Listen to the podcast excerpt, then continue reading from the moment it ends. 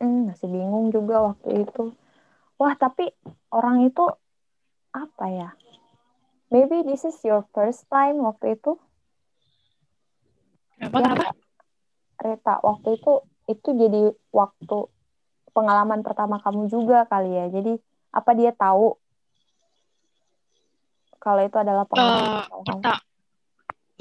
Baru pertama kali itu. Dia tahu nggak?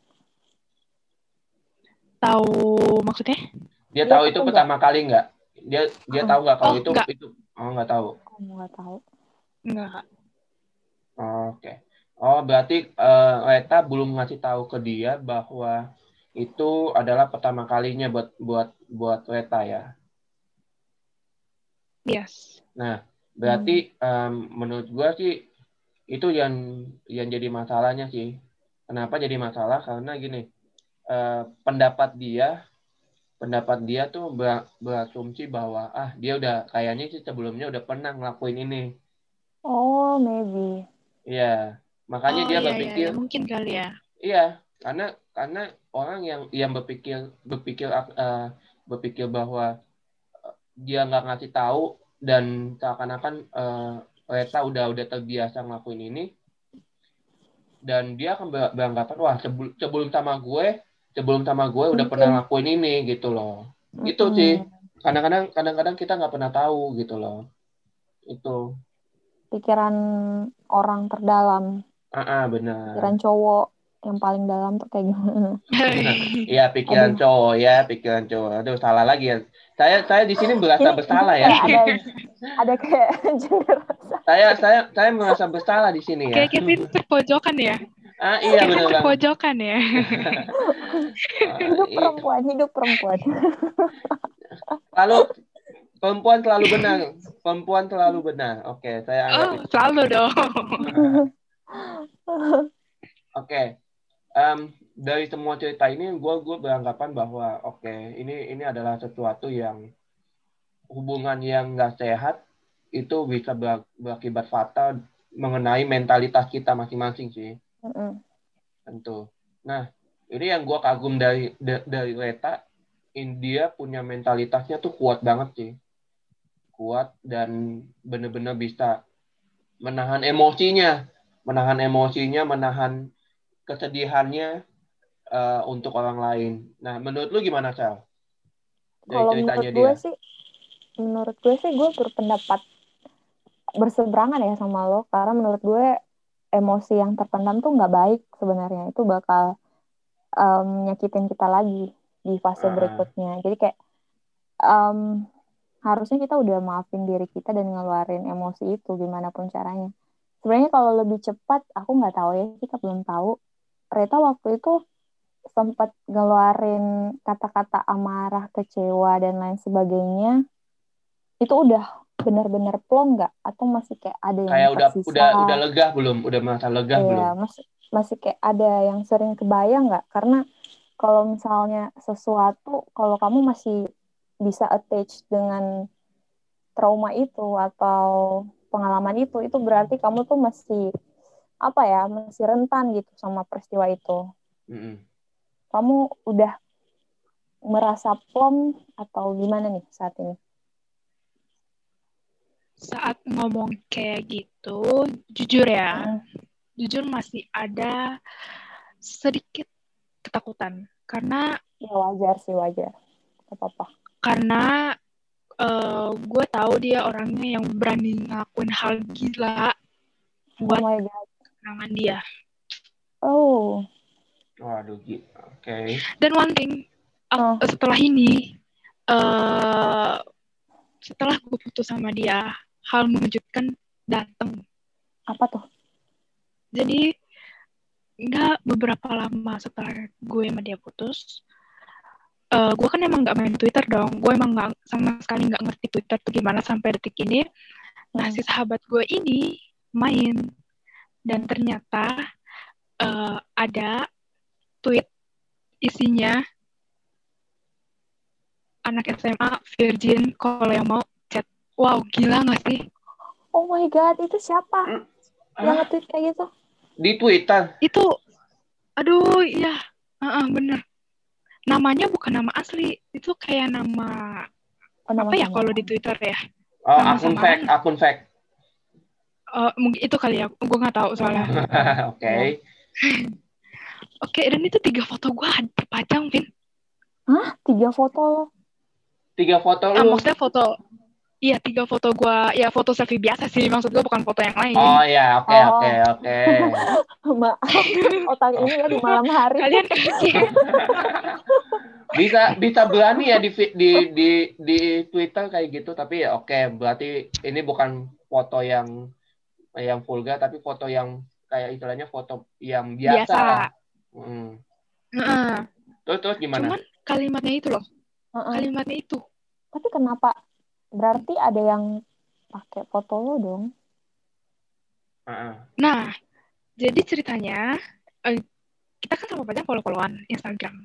Nah, foto itu ada di Instagram gue, sedangkan yang daftar di Instagram gue tuh gue kenal semua. Yang punya masalah sama gue cuma dia doang, dan gue yakin pasti dia. Oh, kenapa aku tiba-tiba jadi takut ya nge-share foto? That's why, kalau lu lihat Instagram gue kosong-kosong fotonya itu karena trauma. Oh, jadi orang itu ya jadi alasannya. Yes. Oke. Iya. Sampai di WhatsApp-nya juga nggak ada. Oh. Iya. Betul. That's okay sih, maksudnya itu demi keamanan kamu juga kan? Iya benar sih. Yeah. Karena dia tipe yang ini loh, dia tipe yang hyper, jadi kayak dia bakal ngelakuin apa aja untuk dapetin apa yang dia mau. Benar banget. Gitu. Betul. Oke, tapi dari cerita lu ini, Weta, gue mau pengen tahu dong pengalaman ini mungkin jadi pengalaman lu yang buruk lah ya, tapi itu yang jadi pelajaran buat lu. Nah,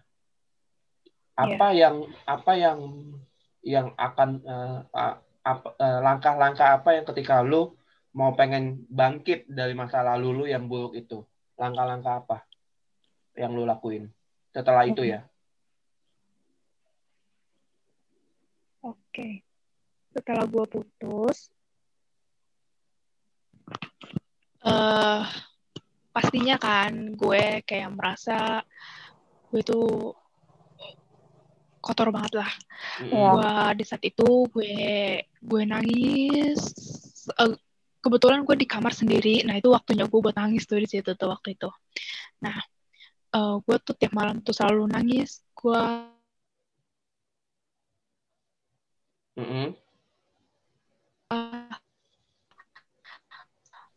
mikirin gimana ini loh.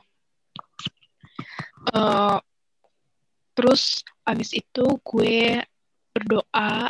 Akhirnya gue berdoa sama Tuhan. Gue minta gitu. Dan gue minta sama Tuhan, even suatu saat nanti kalau misalkan Tuhan ngizinin gue untuk memulai hubungan dengan pria lain, gue cuma minta beberapa kriteria sama Tuhan. Ini gue jujur ngomong doa isi doa gue kayak gini. Tuhan, aku cuma mau minta one day aku punya pasangan yang smart, baik, sopan, bisa memperlakukan mamanya like a princess, terus tahu batas-batas dalam pacaran dan seiman. Itu cuman itu gue minta sama Tuhan, nggak neko-neko. Gue nggak minta hartanya dia. Kenapa cuman itu? Tapi kayak banyak ya. Tapi ya juga sih. Iya. Tapi kan kalau misalkan anak sekarang kalau minta gue pengen yang kaya, yang punya mobil, itu pasti banget anak sekarang ya kan. Benar. Aku bukan anak sekarang kok, aku 90.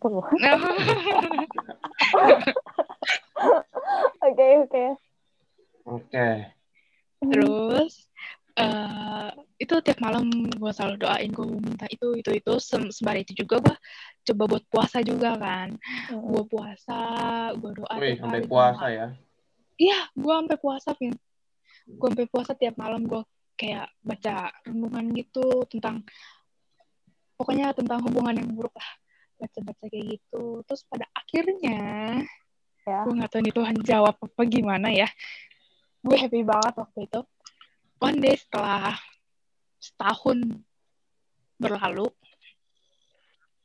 jadi ceritanya di grup WhatsApp kayak sebar-sebar link grup, kan gue aslinya Medan, Batak kan. Nah, ada salah satu grup di WhatsApp yang nyebarin link grup khusus orang-orang Batak gitu lah. Okay. Terus gue iseng-iseng, join tuh. Gue join, gue cari tuh mana ya yang lumayan. Terus berarti kamu ketempatan dalam ketempitan ya? Ternyata ketempatan dalam ketempitan. Bagus. Ada kemajuan. Kenapa dong? Aku jadi kayak gitu karena menurut gue cowok Batak itu kolot, guys.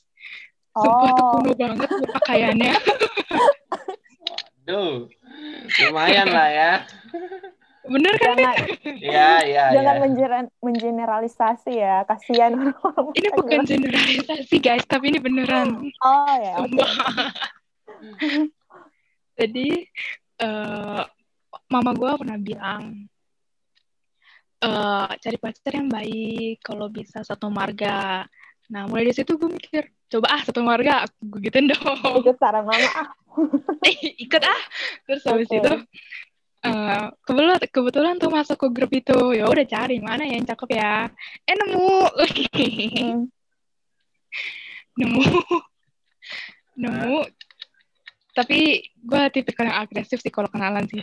Jadi gue nemu, gue langsung chat hi. Oh, udah istilahnya apa ya? Kebelet cinta lah. Enggak dong.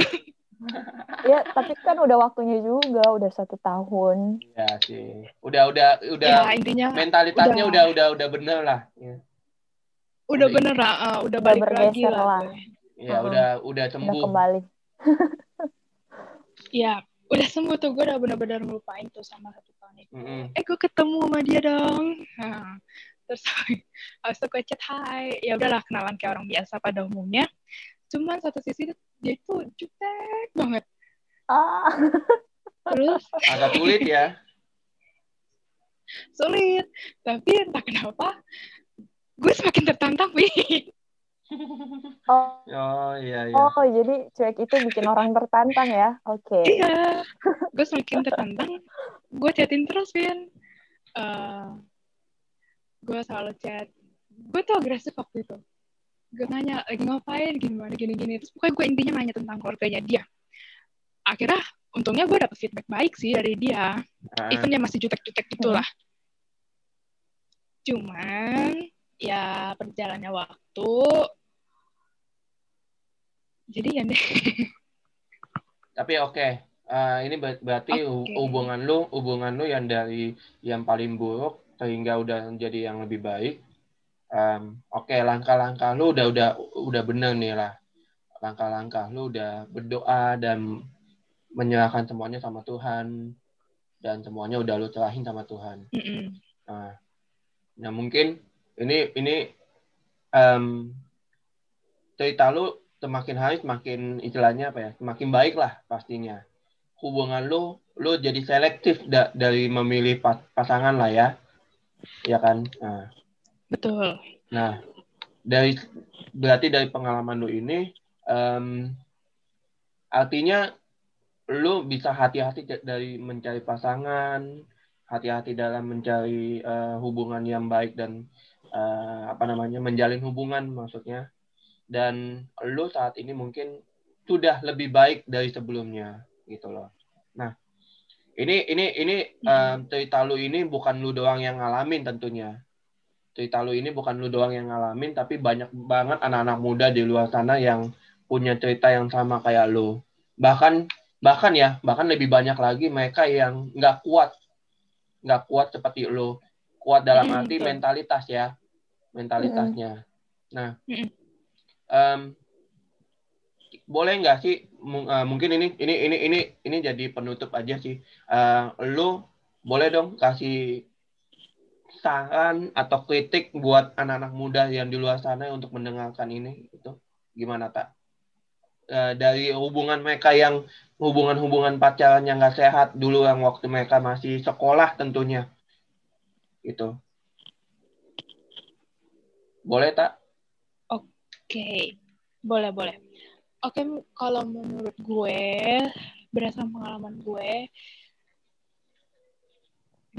kita harus dari diri kita sendiri mau keluar dari zona itu.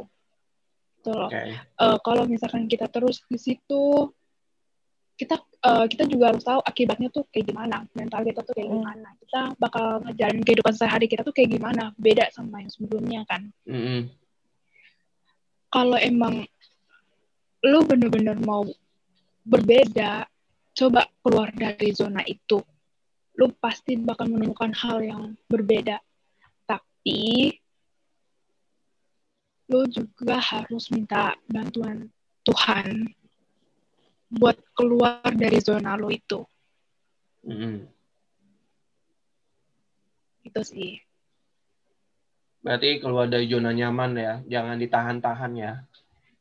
Iya, beda halnya kalau emang lu emang sama suka, ya udah kelar. Iya sih beda. Tapi kalau emang satu nggak suka ya pasti rasa nggak nyaman lah ya. Iya. Oke. Tapi ada lagi suka. Apa? Karena mungkin dia kayak mungkin dipertahanin gitu. Oh mungkin. Iya beda lagi tuh. Oke. Cerita lu mungkin cerita lu jadi unik banget sih untuk kita sih. Dan gue yakin pendengar-pendengar saat ini banyak banget yang mereka jadi belajar dari cerita lu, belajar dari pengalaman hidupnya sama lu gitu loh. Dan ini suatu bukan sesuatu yang umum sesuatu yang berbeda ya, tapi ini udah sesuatu yang umum dilakukan oleh anak-anak muda gitu. Nah, menurut lo gimana Sel dari ceritanya, dari rangkuman cerita kesimpulan lu gimana Sel? Aduh aku kayak ini ya, kayak dosen yang melihat presentasi mahasiswanya. Kalau dari aku ya, untuk berusaha keluar dari sana pertama kali itu kan kayak di Reta pertama kali ceritakan, di situ Reta ngerasain ketakutan, kebimbangan, terus merasa rendah diri karena akhirnya kok gue merasa jijik banget gitu, dan akhirnya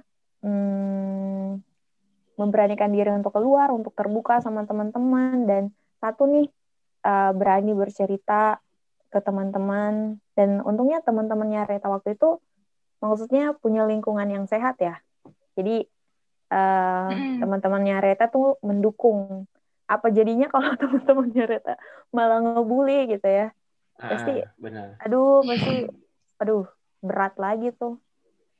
Selain itu akhirnya Reta karena mungkin itu ya, doa terus minta petunjuk juga, aku bilang itu penting banget. Selain minta kita juga harus kayaknya mohon petunjuk juga ya sama apa yang kita pengen lakuin, dan itu sih yang paling penting. Iya sih benar, itu pokoknya gue yakin banyak banget yang terberkati banget dengan cerita lu.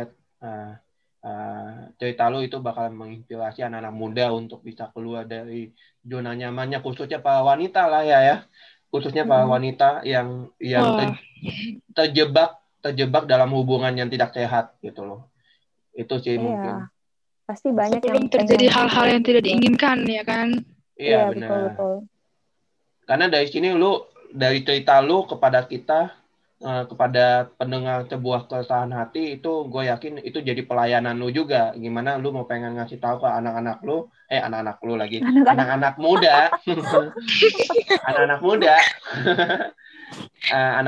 di mana khususnya para wanita yang pengen keluar dari hubungan yang tidak sehat gitu. Oke, boleh dong kata-kata mutiara lah ya bahasanya dari lu untuk podcast hari ini, ada nggak cerita? Kata-kata mutiara? Iya. Yep. Mungkin kata-kata mutiara nggak ada ya. Mungkin pesan kali ya. Oke. Okay. Pesannya mungkin di umur yang masih muda, coba cari lingkungan yang baik, terus cara gaya perpacarannya yang baik juga. Jangan sampai gaya pacaran yang sekarang bisa merusak masa depan kalian. Itu. Oke. Itu yang penutup dari Leta untuk podcast hari ini. Wah, gue sebagai pendiri lah, owner, founder, apalah bahasanya dari podcast hari ini. Gue say thank you banget sama Leta udah mau bercerita di sini. Thank you Leta. Dan thank you teman-teman. Dan gue percaya dari cerita lu ini jadi inspirasi para wanita dimanapun teman-teman berada gitu.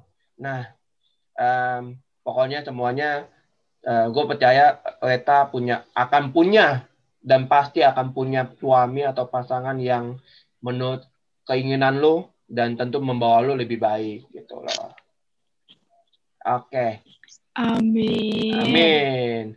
Itu sekian dari gua, Kevin, dan co-host gua yang dadakan ini. Ada gue, Sophie Mariana. Dan thank you Reta ya. Dan ini thank you untuk Reta yang udah boleh join.